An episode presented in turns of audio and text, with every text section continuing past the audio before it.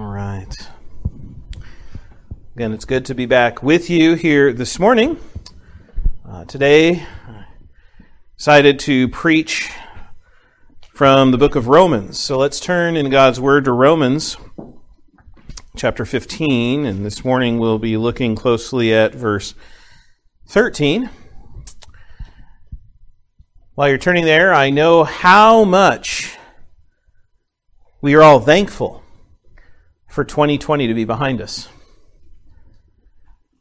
It was a rough and difficult year. And I doubt any of us will forget the, the struggles or the hardships that we have endured over the past year.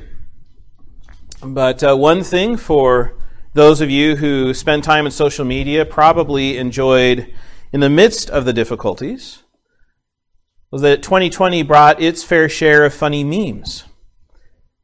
Uh, these pictures that would have words over them that would cause you to laugh as you reflected on how difficult the year was. And uh, so, one of my favorites, you guys know I grew up in the 80s. I'm a big uh, 80s nostalgic buff, and so a well known movie from the 80s, Back to the Future, where uh, Marty McFly is uh, sent back in time uh, you have a picture then uh, from the movie of Marty McFly, and he's getting into the DeLorean time machine when Doc Brown says to him, Listen carefully, Marty. Whatever you do, don't set it to 2020. Or maybe you've seen the one that is labeled 2020 with a couple simply staring ahead at a dumpster fire. Or there's the latest one which says the year 2020, or sorry, the year 2021, now that 2020 has become another year older and can get drunk. It makes us wonder about the year ahead. But 2020 was a difficult year for our church as well. And of course, we're not alone. According to the Barna Group and their research, they're estimating that one in five churches will likely close within the next 18 months. And as I remember our own struggles over the past year, and as I look ahead to the coming year, let me share with you from my own pastoral perspective of Cornerstone Fellowship Church in the year ahead. Because as I have reflected on where we are as a church, I was drawn to this verse of Scripture. So I want us to spend some time looking at it this morning. So let's read together Romans 15, verse 13. Now may the God of hope fill you with all joy and peace in believing, that you may abound in hope by the power of the Holy Spirit. Brothers and sisters, let us once again go before our Lord in prayer before we continue. Lord, oh Father, how we need hope. In the midst of everything that has taken place, in the midst of all the uncertainty that we are experiencing, in the midst of the ongoing struggles we continue to wrestle over, we need hope. So, Father, we pray that you will give us this hope through your word this morning as your Spirit works among us. O oh Lord, we pray that as your word is opened, that the Spirit will then empower your words so that we will receive the encouragement that our souls need as your people this morning through Jesus Christ. And Father, we pray that for those among us who do not have this hope because they do not know Christ, that they will indeed repent of their sins and receive Christ as their Savior this morning. Because Christ is ready to receive all those who come to him by faith. So be with me, Lord, as I share a little from my heart by dwelling upon your word. And may your people be blessed through them. So I pray for all these things in the name of our glorious Savior Jesus Christ. Amen. Amen. Brothers and sisters, God's Word gives us great encouragement for the year ahead. And the Apostle Paul's heart here in this verse matches my own. So, if I was to summarize what Paul says here and make it my own, it would simply be to say this May God richly bless us through Christ this year. May God richly bless our church through Christ this year. We see this first in this verse in a prayer for God's blessing.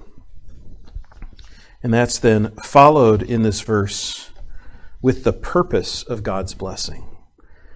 So, to break down the verse, we have a prayer for God's blessing followed with the purpose of God's blessing. And of course, here we have the Apostle Paul who is writing to the church of Rome. It's the capital city of the Roman Empire. But unlike many of Paul's other letters that we have in the New Testament, he didn't plant this church. He hadn't visited this church. And so throughout this letter, we find Paul encouraging the church of Rome with the gospel of Jesus Christ, which he summarizes in the first 11 chapters of Romans. But then he writes this church of what the gospel means in our lives and how we are to live, beginning in Romans chapter 12 and through the end of the letter. You see, it's this gospel centeredness which is why so many preachers love the book of Romans. It is an invaluable treasure of gospel riches for the Church of Christ. That's why the great British preacher Martyn Lloyd-Jones famously preached a 366 sermon series through the book of Romans, which was then turned into a 14 volume series of books. But John Piper wasn't far behind. This was his longest sermon series ever through the letter of Romans 224 sermons, which took him over eight years to preach through. Now, We'll see if I ever follow in their footsteps. But here we come to a verse that Paul writes as he prepares to finish his letter. And as he does so, Paul has been writing really throughout Romans of how the gospel unites together Jews and Gentiles into one in Christ's body. And it's through this oneness of all mankind, then, that God's name will be glorified and worshiped. So in this chapter, Paul focuses on what this unity looks like in Christ's churches. When we follow Christ by serving others and by putting them first. And when this happens between Jews and Gentiles, the oneness of these diverse peoples united together then glorifies God who has kept his covenant promises to us. So, as we come to this verse, Paul here is wrapping up this section in his letter by calling out to the Lord in prayer for his church. And we see this from his opening words there in verse 13. Now may. And when I use the word may, I ask, uh, I, I, I ask a question. I make a request, right? That's how we use this word. Think about it, children. Over the holidays, it's likely that you ate together with your family at the dinner table. But if you want to leave the dinner table, what do you ask my par- your parents? May I leave the table, please? Or husbands and wives, if you want your, to, your spouse to do something, how do you ask? Now, I know different words may be used, but I have sometimes had my wife call me as I am out and ask, Will you stop at the store on the way home and pick some things up for me? She's basically asking, May you do this for me? Well, Paul here makes a request of God. He says, Now may you, God. because he both recognizes the church's need for help and he knows that God is the only one who can help them in their time of need. But what gives Paul such confidence? You know, it's one thing to ask our parents for something, it's another thing to ask our uh, spouse for something, but it's another thing altogether to ask something from God. And so let's turn briefly then to Hebrews chapter 4, verses 4 to 16, where we see where this confidence comes from in prayer. It's this confidence that comes through Jesus Christ. And this is a confidence that is available to everyone who believes in Christ. So we read these encouraging words here in the book of Hebrews. Hebrews 4, verse 14. Seeing then that we have a great high priest who has passed through the heavens, Jesus the Son of God, let us hold fast our confession. For we do not have a high priest who cannot sympathize with our weaknesses, but was in all points tempted as we are, yet without sin. Let us therefore come boldly to the throne of grace, that we may obtain mercy and find grace to help in time of need. How then do we come boldly to the throne of grace? Through Jesus Christ, who is our high priest. He is the one who offers the sacrifice of himself in our place, the very judgment we deserve for our sins comes upon God as he hangs upon the cross, and the wrath of God is poured out upon him.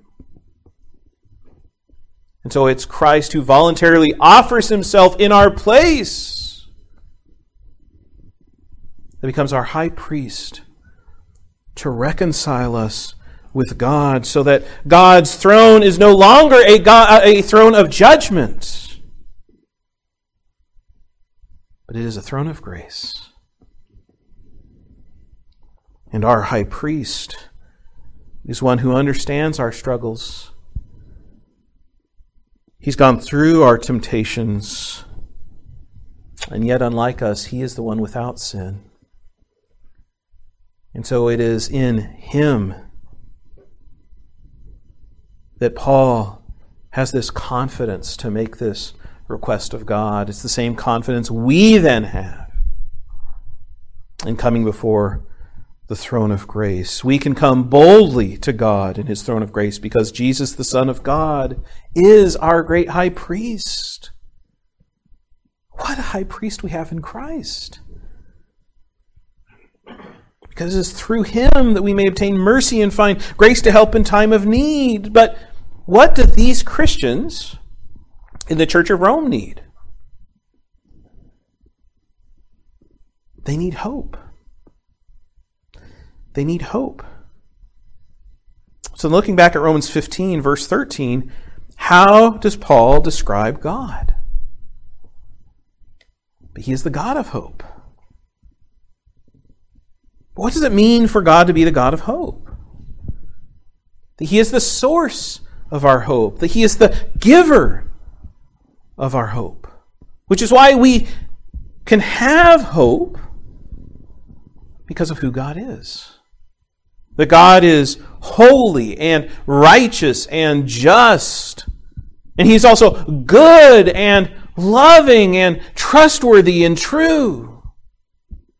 So we can have this hope because God became man in the person of Jesus Christ, and we are saved by His shed blood for us on the cross, so that we are forgiven of our sins, that we receive eternal life and we live by the glorious hope of the blessings to come when Christ returns.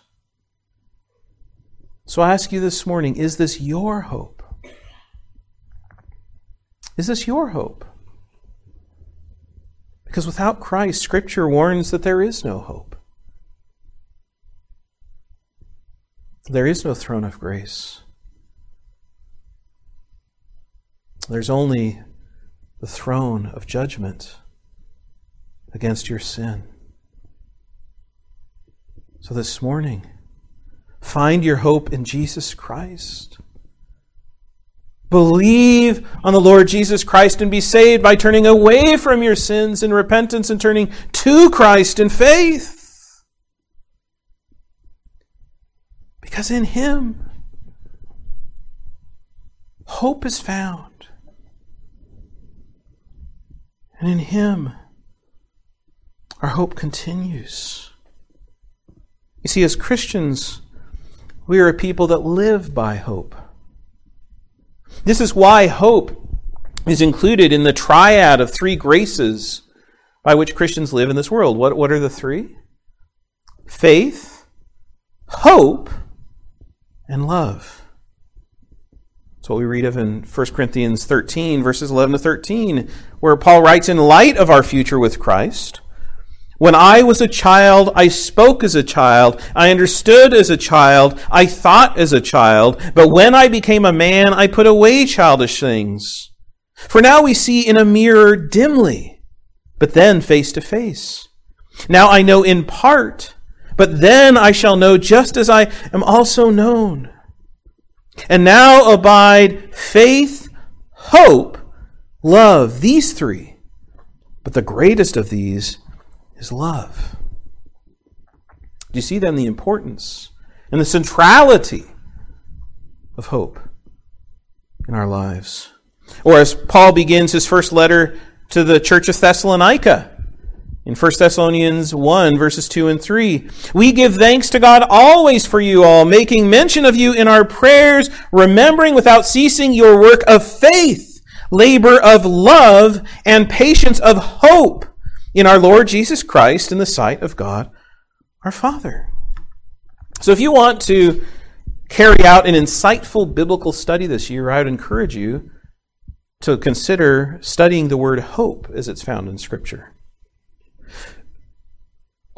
See how often the word hope is used in Scripture and read these verses. Because they will reveal to you how important this hope is in our lives. And it's this hope that Christ Church needs. But what does Paul ask the God of hope to do for his church? We go on to see in verse 13, and may the God of hope fill you with all joy and peace.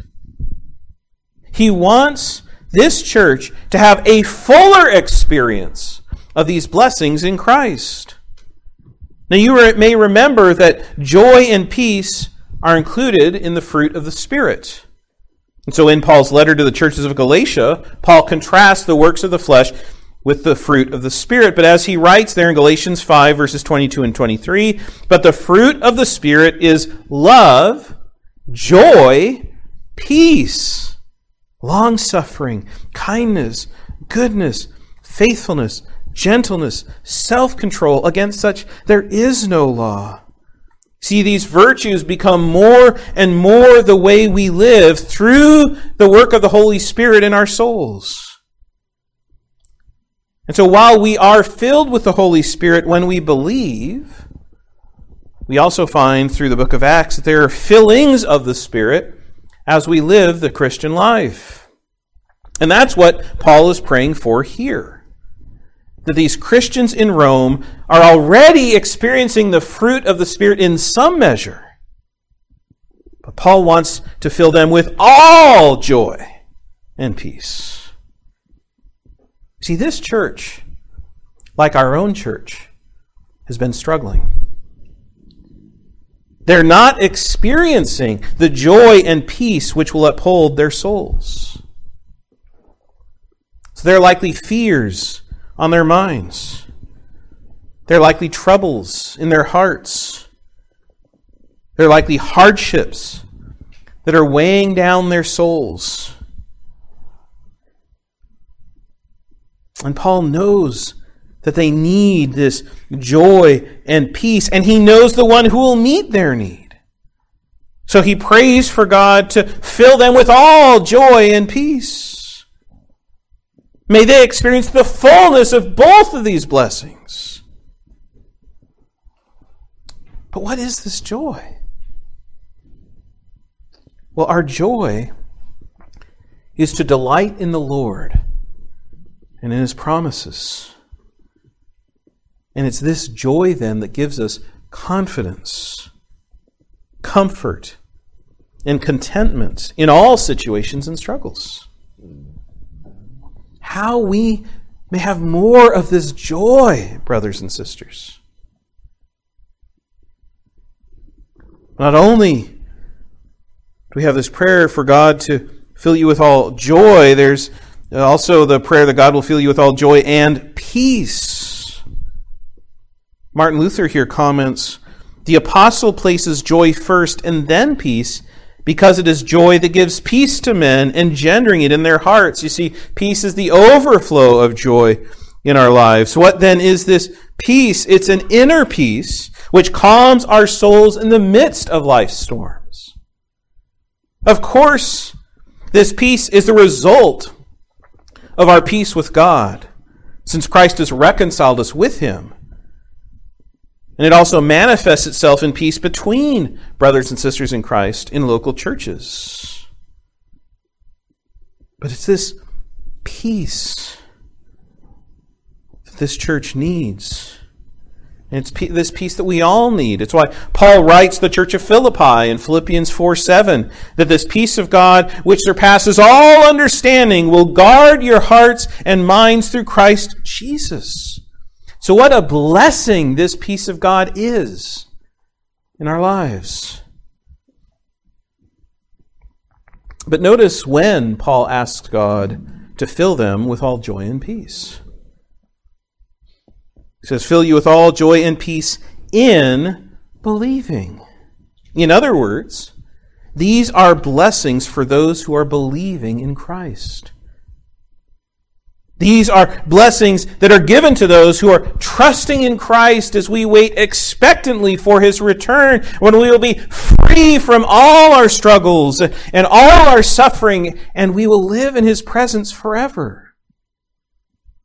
Do you see then that while in Scripture we are commanded to be joyful and to live at peace with one another, that it is ultimately God who must work in us through Christ's grace to fill us with the joy and peace that He requires.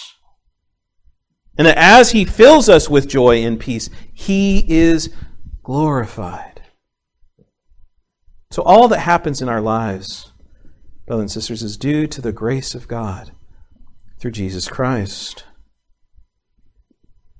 But here's the challenge that Christ's church is filled with sinners sinners who are saved by grace.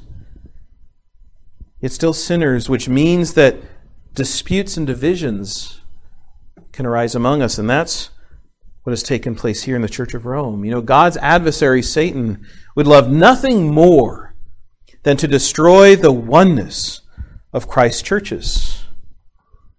And this is the danger Paul is addressing in this church because he recognized the importance of them remaining united together. And so he prays that God will fill them with all joy and peace as they trust in him.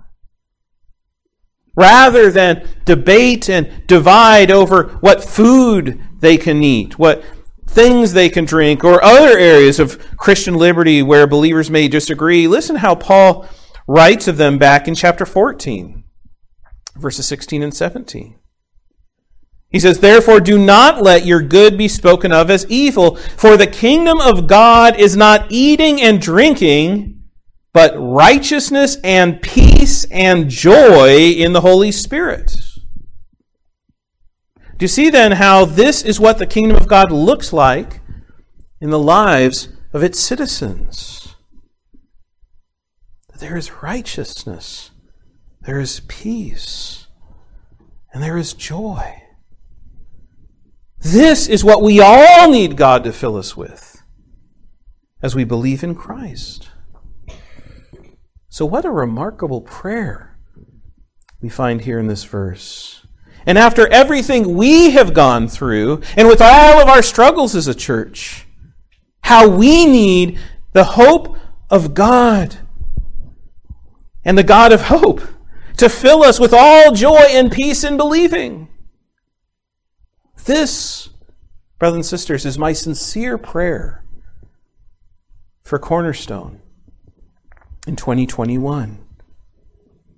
That the God of hope will fill us with all joy and peace in believing. But not only do we have in this verse a prayer for God's blessing, but we also go on to see the purpose of God's blessing. Why does Paul pray for the God of hope to fill them with all joy and peace in believing? That you may abound in hope, this verse says. Now, do you see then that Paul here expects God's filling to overflow? That's what it means to abound, to overflow. Now, when I fill a glass with water, if I don't stop pouring into it, what will eventually happen? The glass will overflow as the water brims over the top and pours down the sides. Well, this is the language that Paul is using here. That God will so fill us with all joy and peace that our hope will abound or overflow. And so when we are filled with joy and peace, we will become a hope filled people even through our trials, through our troubles, through our tribulation. Do you see then how our souls cannot even contain the abundance and greatness of God's blessings in our lives? But they will flow out of us because of the riches of His grace. Now, we've already explored, of course, the importance of hope in this verse. But we see here how Paul wants this hope to abound in their lives. He wants hope to be overflowing from their hearts as they live in this world. Now, looking back at the previous verse, Romans 15 12, Paul quotes from Isaiah 11 of the Jews and the Gentiles, hoping in the root of Jesse, who is Jesus Christ. And it is this hope in Christ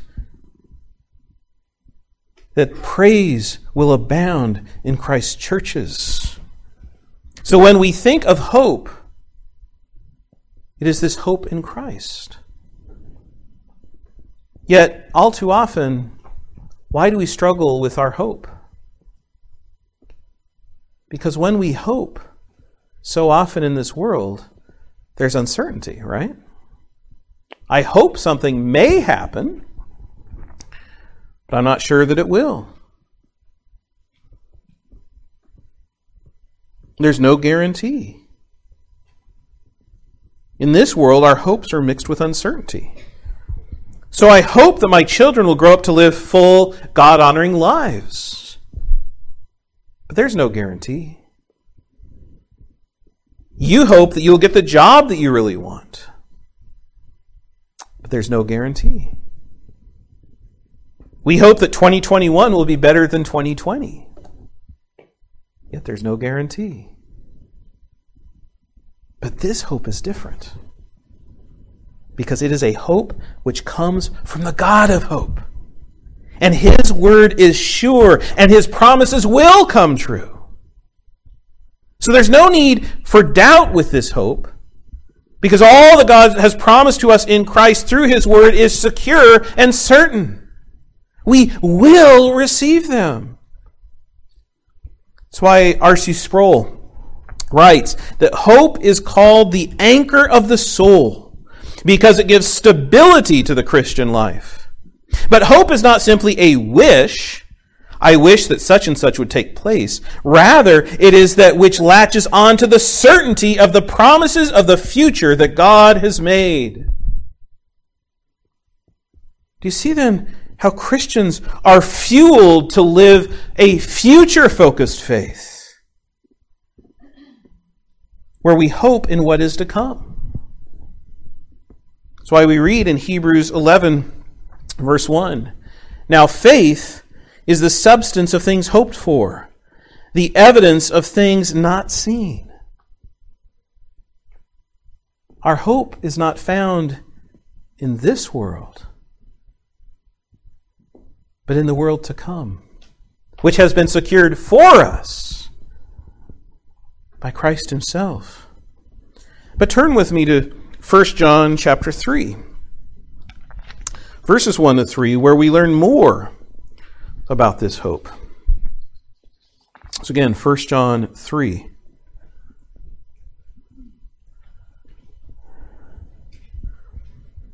Let's hear the heart here of the Apostle John's words to us. Behold, what manner of love the Father has bestowed on us, that we should be called children of God. Therefore, the world does not know us because it did not know Him. Beloved, now we are children of God, and it has not yet been revealed what we shall be, but we know that when he is revealed, we shall be like him, for we shall see him as he is. And everyone who has what? This hope, this hope in him, purifies himself, just as he is pure. This is our hope in the midst of this world, of all that we will be with the return of Christ, of all that we will gain because Christ is our Savior. How blessed it is to be Christ. And I look forward to all that we will receive in Him. So Paul prays they will be filled with all joy and peace and believing with a purpose that they may abound then in this hope. But how will their hope in God increase? Well, looking back at Romans 15, we see this through the end of the verse. It's by the power of the Holy Spirit. It's by the power of the one who fills us with his fruit the Holy Spirit, the fruit of the Spirit. Do you see then how this hope does not depend on us? Praise God that we don't need to somehow conjure up this hope in us in the midst of our challenging circumstances or our struggling situations. But the power of the Holy Spirit is working in us to produce this abundance of hope. Once more, we see the Trinity here at work in these verses. In verse 12, Christ is the root of Jesse in whom the Gentiles shall hope. Then in verse 13, God the Father is the one who fills us with all joy and peace in believing so that our hope will abound. And here the Holy Spirit powerfully causes the hope to abound in our lives. All three persons working for our hope.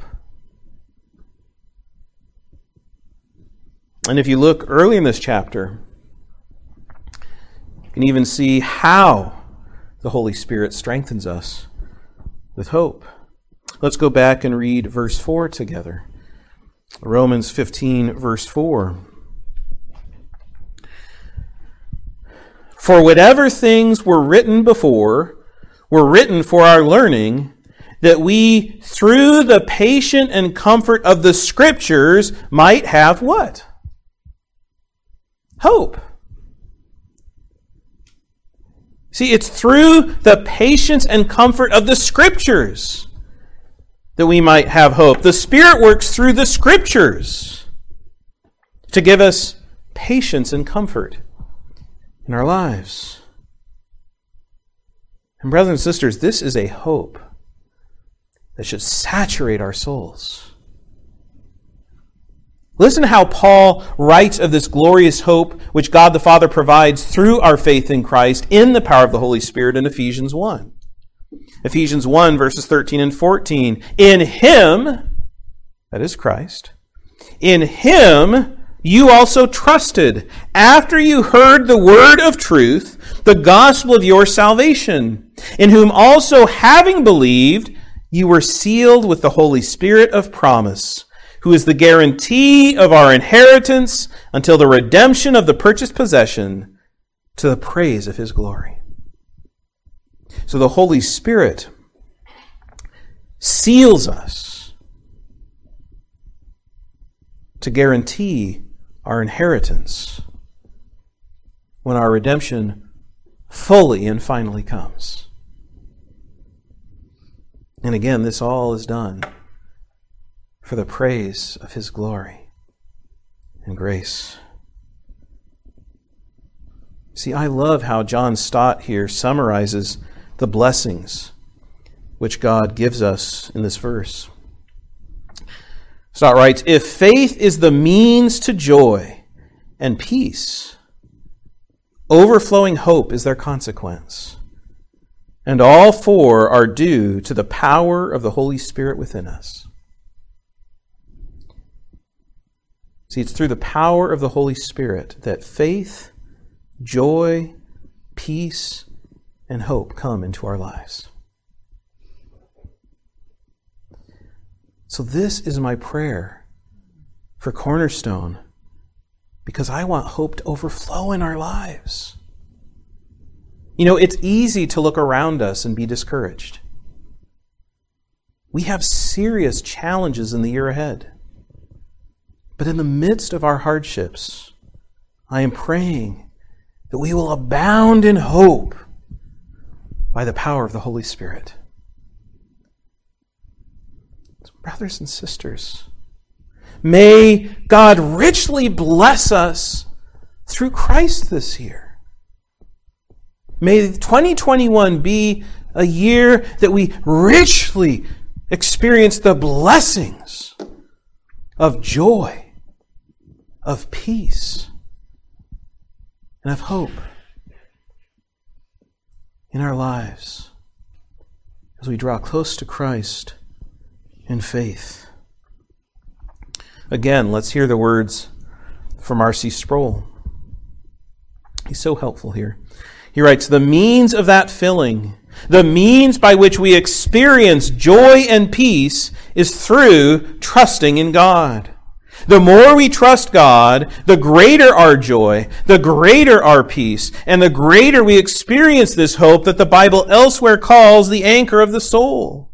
But the hope we experience as Christians is not a static thing. It is a hope that increases in its magnitude and in its proportion. As we grow in grace, the Holy Spirit works within us, increasing the depth, the breadth, and the intensity of that hope in our souls.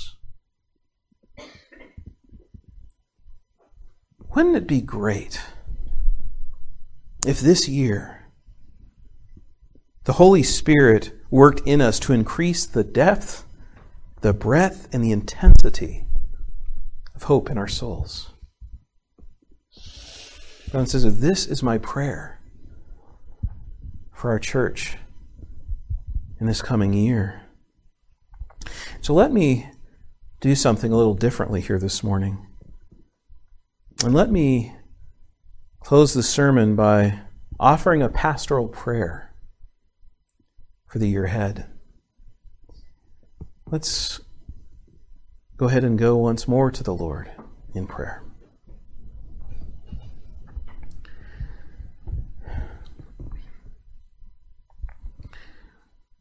Oh, Father, you are the God of hope. I thank you that Christ has brought our church together by saving us from our sins and uniting us together in his body. Because it's in him that our hope is found, and he is our hope as we wait for his return. Yet we are a church that has struggled in many ways. And we're a church which faces many more challenges before us. So let us not lose heart. While we may not know what lies ahead, I ask that our faith in Christ will remain firm and even increase through whatever may come. Fill us with all joy so that we will rejoice in Christ and live each day of this year delighting in God and trusting in your promises. And may this joy also give us confidence, comfort, and contentment in the year ahead. Father, with this joy, stir up peace in our hearts. Please calm our souls in the midst of life's storms with the peace that surpasses all understanding. And through filling us with all joy and peace, may hope then overflow in our lives. Help us to have a future focused faith with a steadfast hope in our eternal rest to come. Do not allow our past troubles or our present trials to take our eyes of faith off of Jesus and our future glory in Him, but strengthen us in hope by the power of the Holy Spirit so that hope will abound among us throughout this year. May we grow through the patience and comfort of your scriptures as the Spirit renews our minds with its truth and transforms our lives through its revelation of Christ.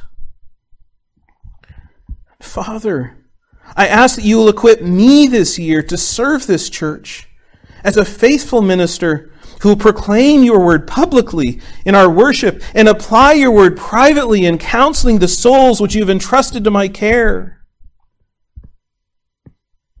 Shepherd my soul as I seek to shepherd this flock, that we may be a joy filled and peace filled church, abounding in hope through 2021.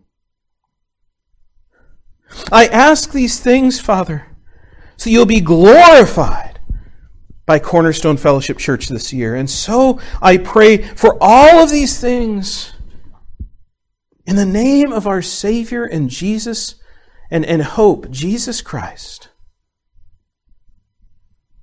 Amen. Amen.